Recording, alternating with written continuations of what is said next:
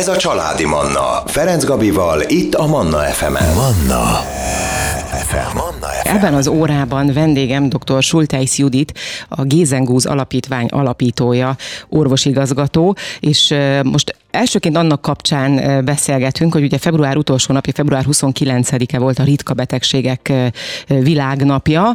Erről is beszélgetünk természetesen, de az alapítvány munkájáról is fogunk még egész órában. Szervusz, jó reggelt! Jó reggelt kívánok! No, elsőként, hogy ha már így a ritka betegségeket így behoztam, ugye mivel most volt a világnapja, beszéljünk egy picit arról, hogy miért fontosak ezek a világnapok, ezek mire tudják felhívni a figyelmet?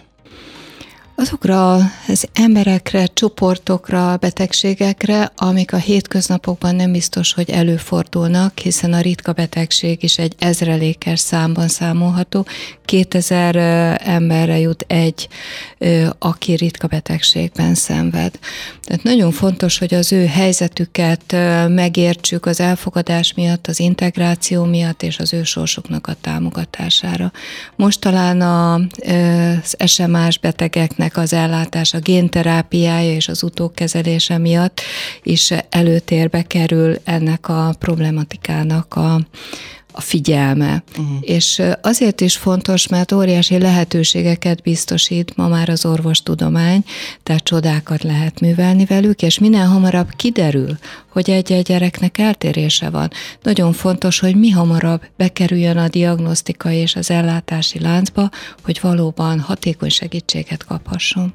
Tehát magyarul az információ a legfontosabb, ami hogy eljusson az információ az emberekhez, vagy az érintett emberekhez, és egy-egy ilyen világnap azért ebben nagyon sokat segít. Igen, meg az ő, ő önérdekérvényesítésükben, az önbecsülésükben is rengeteget számít. A családnak a, a saját jó érzés, a mentálhigiénéhez nagyon hozzájárul az, hogy hogyan fordulunk hozzájuk, hogyan tudunk együtt valamiért küzdeni, uh-huh. akár egy tudományos kutatásért. Ti a ti alapítványotok hogyan kapcsolódott ehhez a, a, a világnaphoz most?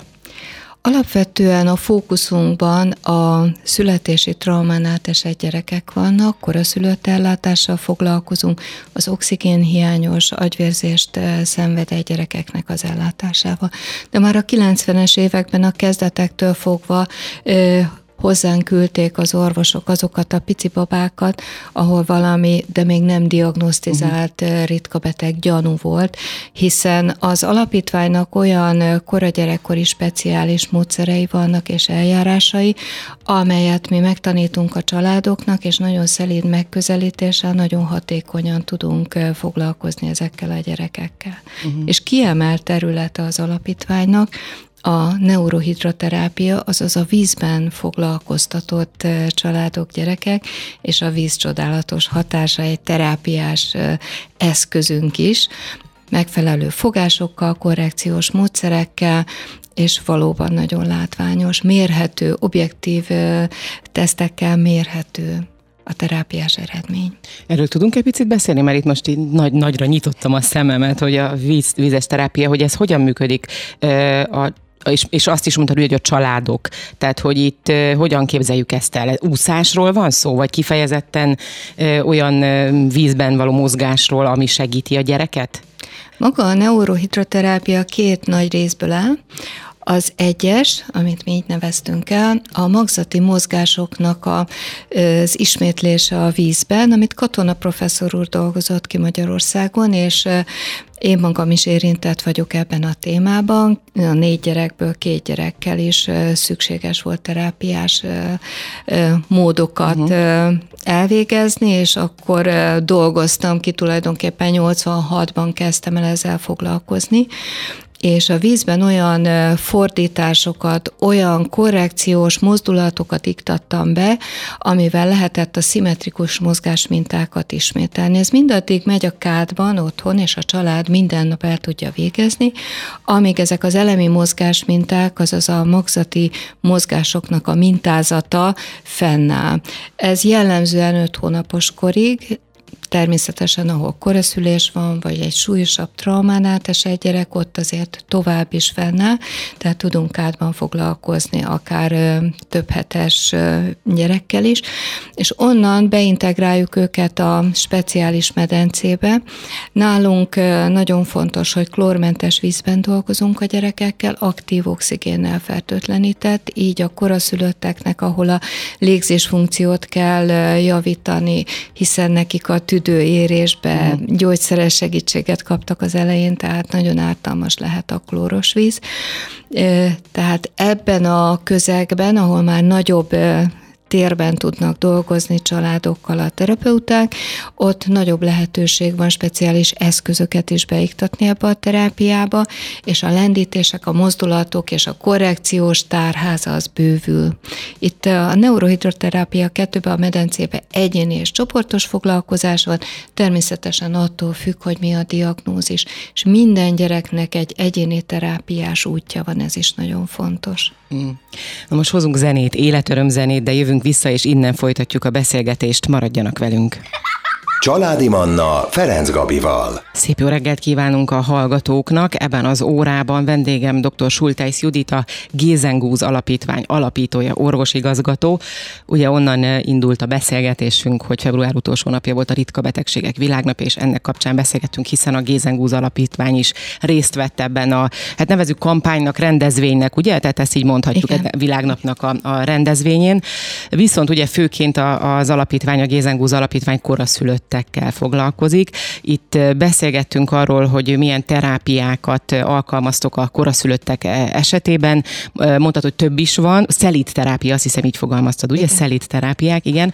A neurohidroterápiáról beszélgettünk, illetve ott hagytuk abba a zene előtt a beszélgetést, hogy ez milyen hatékony, és arra vagyok kíváncsi, hogy ez a most maradva ennél a neurohidroterápiánál, ez csak is kifejezetten az ilyen típusú, tehát atipikus fejlődésű gyerekeknél alkalmazandó, vagy a tipikus fejlődésű gyerekeknél is lehet ennek jótékony hatása?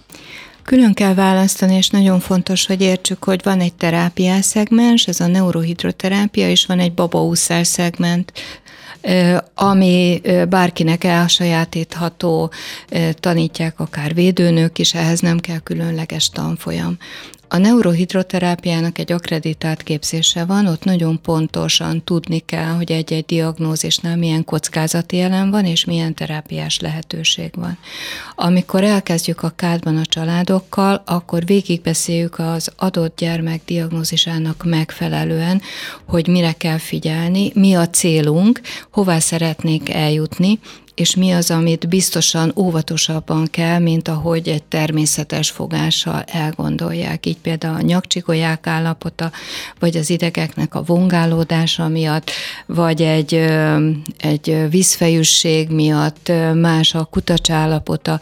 Tehát nagyon fontos, hogy megtanulják a szülők ennek a betegségnek, amiben az ő gyermekük megszületett, milyen útja van.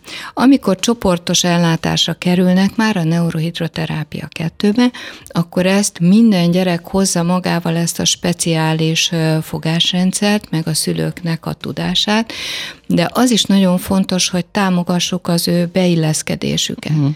Ezért néhány családot is beinvitálunk ezekre a csoportokra, ahol azonban már nem jelenik meg ez a terápiás fogásrendszer, mhm. hiszen nem szükséges. De az ő jelenlétük azért nagyon fontos, hogy a mintagyakorlás mind a két oldalra megtörténjen. Ugye azoknál a családoknál, ahol érintett atipikus fejlődésű gyerekeket kezelnek és kísérnek, ott azért a a nyitás az sokszor nehezebb. Nagyon sok feladat van, sok fele mennek esetleg, nagyon sokfajta terápiába vesznek részt, és nagyon nehéz nekik előbb-utóbb a kommunikáció a sorstársakkal, mert fáj egy kicsit a szívük. Ezt mondjuk ki, ezt Igen. erről szabad beszélni. Tabusítani nem szabad semmit se. Ugyanakkor nagyon fontos az, hogy ahol a tipikus fejlődésű gyerekek vannak, ott lássák az eltérő fejlődésmenetet a gyerekkortól. Tehát így lehet a, a társadalmi... Például a testvér? Akár a, testvér, uh-huh. akár baráti kör, hiszen azt látják a barátok is, hogy mennyire szeliden bánnak ezek a szülők a gyerekekkel, nem kell, hogy sírjon azért, mert ez az eltérése van, és bizonyos szempontból meg többet kapnak ezek a gyermekek, akik atipikusan fejlődnek, és ez nagyon megnyerő azoknak a barátoknak is, ahol látják, figyelj, mutasd meg, én is uh-huh. kipróbálnám. Tehát amikor vízben vannak, 6-8 család együtt két terapeutával, akkor együtt dolgoznak, de a terapeuták folytatják ezeket az egyéni mozdulatokat a terápiás csoportba, és az integrációs csoportba pedig sokkal inkább egy ilyen szabad játék van közösen. Uh-huh. Tehát ezt a, ezeket a mozdulatokat, vagy mozgásokat, fogásokat akár a szülő is megtanulja, és de gondolom te, terapeuta nélkül nem csinálhatja vagy de, tehát akár de, folytathatja. Megtanul, Aha. Igen, megtanulható, ezek korrekciós fogások, bizonyos fejtartások, vállendítések, lábtartások, feszüléseknek az oldása. Nagyon fontos, hogy átadjuk a családoknak. Uh-huh. És gyakorlatilag ők a saját testükön érzik a változást, a lazulást a gyerekeknél. Az is nagyon fontos, hogy a terápiás sikert meg tudják élni. Nagyon sok mozdulat van az alapítvány eh, keretein belül, amit a szülői testre eh, komponálunk.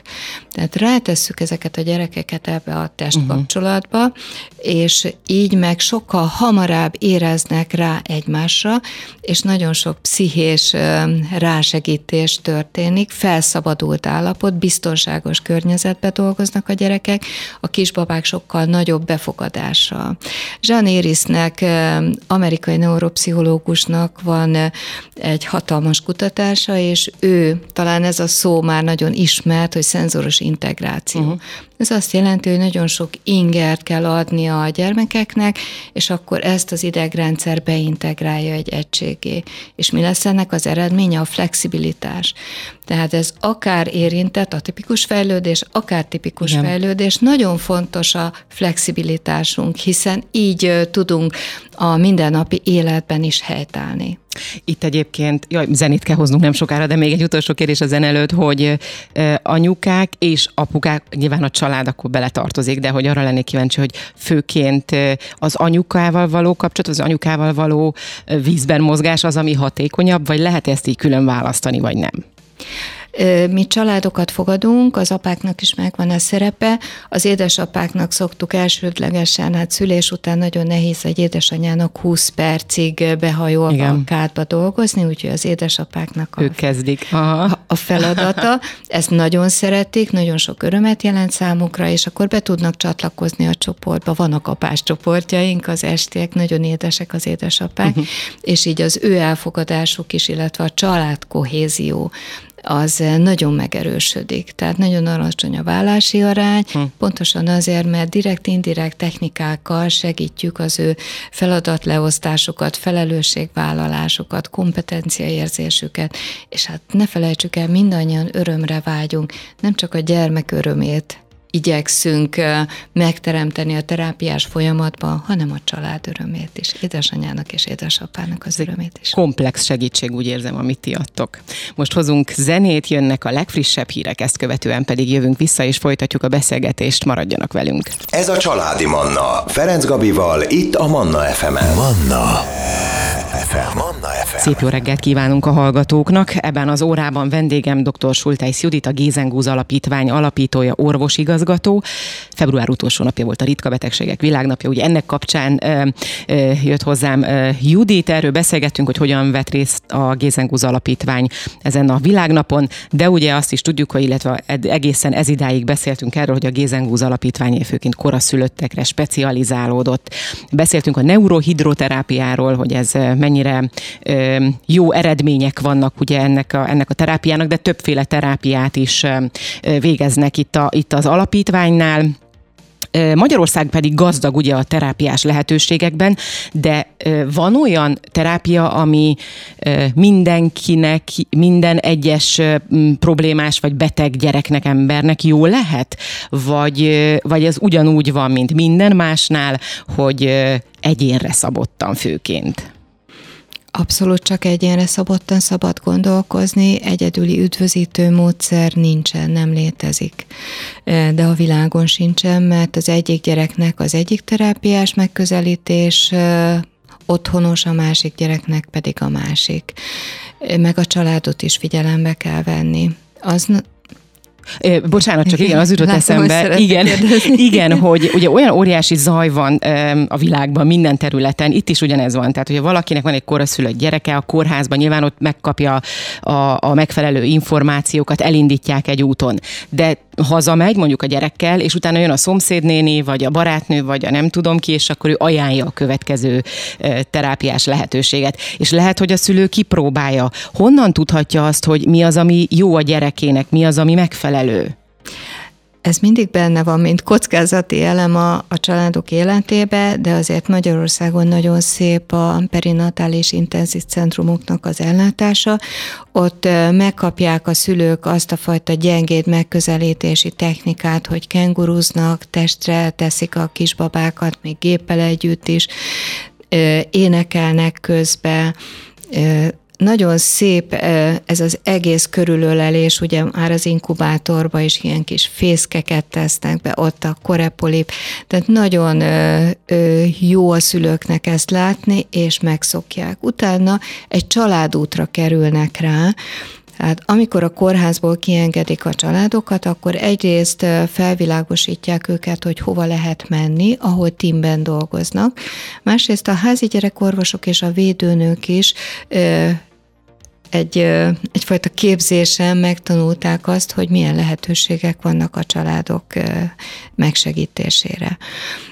Az nagyon fontos, hogy olyan helyekre kerüljenek a családok, ahol teamben dolgoznak, ahol gyerekneurológus is részt vesz a teamben, pszichológus, mozgásterapeuta, gyógypedagógus, akár művészetterapeuta. Tehát az, hogyha egy koraszülőt kisbabának mondjuk oxigénhiánya volt, vagy egy agyvérzése, akkor nagyon fontos a komplex megközelítés. Minden társzakmának be kell csatlakoznia az ő életútjába, mindaddig, amelyik, ameddig teljesen tünetmentes vagy gyógyulási állapotig el nem jut. Ez általában azért az iskolás korra megtörténik, amikor már azok a terápiás megközelítések, amelyek az elején szigorú terápiás korrekciókkal mentek, egy életformává alakul, ilyen például az úszás, a vízi programok, a sportok, a sielés, tehát amelyek a szimmetrikus mozgásmintát erősítik, illetve a testvérkeresztezésben nagyon fontos hmm. momentumokat rögzítenek a sportban. Térjünk rá arra, hogy mitől érezheti, vagy mitől érzi biztonságban magát egy ilyen család, akinél koraszülött gyerek van. A megfelelő szakértői tím, talán azt nagyon kihangsúlyoznám, hogy közösen vizsgálni gyereket, közösen kommunikálni, a teljes családdal kommunikálni, meghallgatni az ő családban felmerülő kérdéseiket. Ha egy, és most ezt kifejezettem, bár ezt a szót én nem szeretem, de problémával jöttek, akkor nagyon fontos beazonosítani, hogy ez kinek a problémája. A szomszédnak, a uh-huh. nagyszülőnek, a családnak, a gyereknek, mert folyamatosan sír, és ezt kommunikációval lehet. A kommunikáció is nagyon fontos, hogy erőszakmentes legyen, értő kommunikáció legyen. És amikor megérkezik a család a sok-sok kérdésével, akkor nagyon fontos ezeket feltárni, biztonságot adni számukra, hogy igen, lehet róla beszélni. Vagy hogyha egy olyan kérdés merül föl, ahol még nem tudjuk a választ, például egy ritka beteg érkezésénél, mert még nincsen meg a diagnózis, de látjuk, hogy körülbelül merre kellene tapogatózni, akkor a családúton úgy kísérjük őket, hogy összekapcsoljuk a genetikai központokkal, genetikai vizsgálatra irányítjuk őket, és oda-vissza történik ez a kommunikáció, információt szolgáltat a szülő is, hogy hol tart, és a háttérben a szülővel együttműködve, de nyílt kommunikációba összekapcsolódunk azokkal az orvosokkal, ahol a kivizsgálások történnek ezeknél a gyerekeknél. És ez mindennapos esemény a Gézengúz Alapítványban is, hogy a családok attól biztonságban érzik magukat, hogy tudják, hogy mi történt, az ő engedélyükkel van a, az orvos kollégákkal a kommunikáció, és így tudjuk terelni az ő útjukat, és minél hamarabb egy konkrét diagnózisig eljutni. Hmm. Azt mondhatjuk, hogy egy ilyen esetben, hogyha kiderül akár, hogy ritka betegséggel fog születni az a gyerek, hogy ez egy trauma a, a szülőknek, az anyukának, apukának, családnak inkább. Igen. Mm. Igen, tehát Ez nagyon fontos el kell gyászolni úgy, mhm. azt a víziót, azt a vágyat, hogy egy teljesen tipikusan fejlődő, egészséges gyermek született meg, mert sokszor látni azonnal a születés Igen. utáni pillanatban, hogy valami eltérő van a kisbabával. Igen, ez egy összetöretés, ez egy trauma, ez nem csak a konkrét szülőket érinti, hanem a mikrokörnyezetét is, a családtagokat is érinti, a testvéreket, unokatestvéreket, nagyszülőket. És akkor utána ki kell tekintenünk egy picit messzebbre a makrokörnyezetre, mert a szülőknek van munkahelye. Tehát ugyanúgy bekapcsolódnak a környezetben lévő emberek, és ezért nagyon fontos a kommunikáció, az elfogadás, és ennek a a, hát úgy mondom, hogy oktatása, de megismerése hogy tudjuk kezelni, igen, az ilyen helyzeteket. Pont igen. erről beszélgettünk a zene alatt, hogy mennyire, mennyire nem tudjuk, hogy hogyan, hogyan forduljunk egy olyan emberhez, akinek akár koraszülött gyereke volt, vagy ak- lett, vagy akár valamilyen betegséggel született. Szóval nagyon nehéz ez a helyzet. Most muszáj újra zenét hoznunk, de jövünk vissza, és innen folytatjuk a beszélgetést. Maradjanak velünk. Ez a Családi Manna. Ferenc Gabival, itt a Manna FM-en. Itt a 98.6 Manna FM-en vendégem ebben az órában dr. Sultász Judita, Gézengúz Alapítvány alapítója, orvosigazgató. Ugye a koraszülöttekre specializálódott főként az alapítvány, erről beszélgettünk ebben az órában, ha valaki nem tudta hallgatni ezt a beszélgetést, de szeretné visszahallgatni, nem sokára felkerül az oldalunkra, ott vissza lehet hallgatni, illetve eléri Spotify-on és iTunes-on is. Ugye ott hagytuk abba a zene a beszélgetést, hogy bizony ez egy trauma a családnak, hogyha akár egy ritka betegséggel születő, születik a gyerek, akár koraszülött lesz, hát bármi olyan, ami nem tipikus helyzet, az trauma. Ti foglalkoztok ebben is esetleg, vagy, vagy van olyan, létezik olyan, hogy trauma kezelési csoport, traumakezelő csoport? A trauma sok minden részelemből áll, és még egy picit visszatérnék a beszélgetésünkhez, amit el befejeztünk, hogy a biztonság. Uh-huh. Tehát a trauma feldolgozásnak az is nagyon fontos szempontja, hogy a biztonsági faktorokat növeljük. Ehhez hozzá tartozik a létbizonytalanság. Egy ilyen gyermeknek a felnevelésében óhatatlan, hogy anyagi kérdések is bekerülnek, ezzel szembe kell nézni. És az alapítvány ezen úgy tud segíteni, hogy egy védőnő a Szociális Információs Szolgálatával tájékoztatást ad, hogy önkormányzatok és az állami szektorban milyen támogatásokat tudnak igénybe venni, ami segíti az ő életüket. Tehát a biztonságot ezzel is próbáljuk növelni. A traumafeldolgozásnak különböző csoportos lehetőségei is vannak. Itt nem csak a szülőkről, hanem a testvérekről is szó van. Testvércsoportok is vannak, ahol egy traumafeldolgozás történik, a tesócsoportok, hmm. és művészetterápiás csoport, ahol mind a gyerekek, mind a szülők, de külön-külön különböző művészetterápiás eszközökkel dolgoznak. Itt részben irodalmi, de legfőképpen képzőművészeti, de most nem gondoljunk nagy alkotásokra, hanem az együtt rajzolás, festés és az együtt dolgozás ezekben a csoportokban egészen megdöbbentő kulcsot jelentenek az ő lelkükhöz. Mm. És ahogy megnyílnak a családok egymás fele, az már önmaga gyógyítás. Pont ez lett volna egyik következő kérés, milyen pozitív hozadéka lehet egy-egy ilyen helyzetnek, de akkor gondolom egyik pozitív hozadéka például ez, és ezen túl van még bármi? A gyermekhez való kapcsolódás. Aha. Ma már nagyon nyíltan el tudják mondani az édesanyák, hogy nem tud kapcsolódni a gyerekhez, nem érti.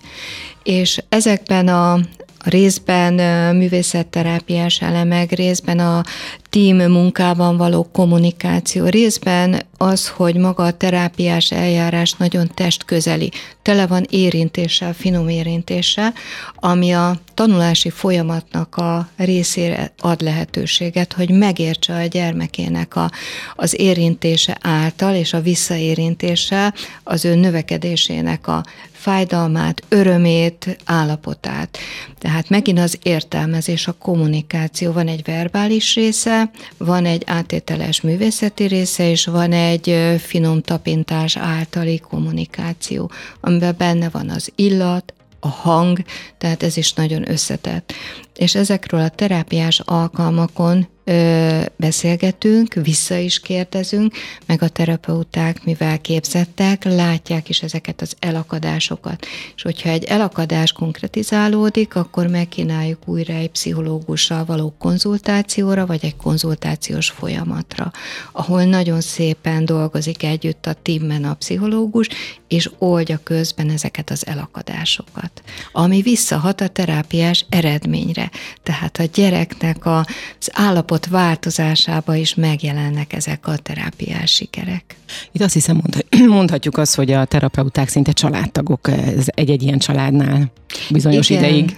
Igen, ez egy nagyon nagy bizalom a családok részéről, amit a terapeuták megkapnak, az alapítvány munkatársai megkapnak, és ebben a bizalmi légkörben lehet együtt dolgozni eredményesen ez érdekes kapcsolódásokat is létrehoz, mert Messengeren, Viberen mindenféle kommunikációs uh-huh. csatornán igénylik is a családok azt, hogy kicsit spontán reagáljunk a kérdéseikre. Mi, ahogy lehet ezt azért eh, segítjük és válaszolunk, ami számukra egy megnyugvás, és már tovább tudnak lépni egy magasabb szintre. Sajnos lassan lejár, lejár az időnk, és a hangom is elmegy, pedig még olyan sok minden, olyan sok kérdésem lenne. Eh, két dolgot még azért így a végén szeretnék eh, megtudni én is, hogy mikortól számít egyrészt koraszülöttnek egy, egy gyerek, illetve milyen kilátásai vannak egy koraszülöttnek? 37. hét előtt született gyerekeket nevezünk koraszülöttnek. Jó kilátásai vannak ma már a koraszülött gyerekeknek.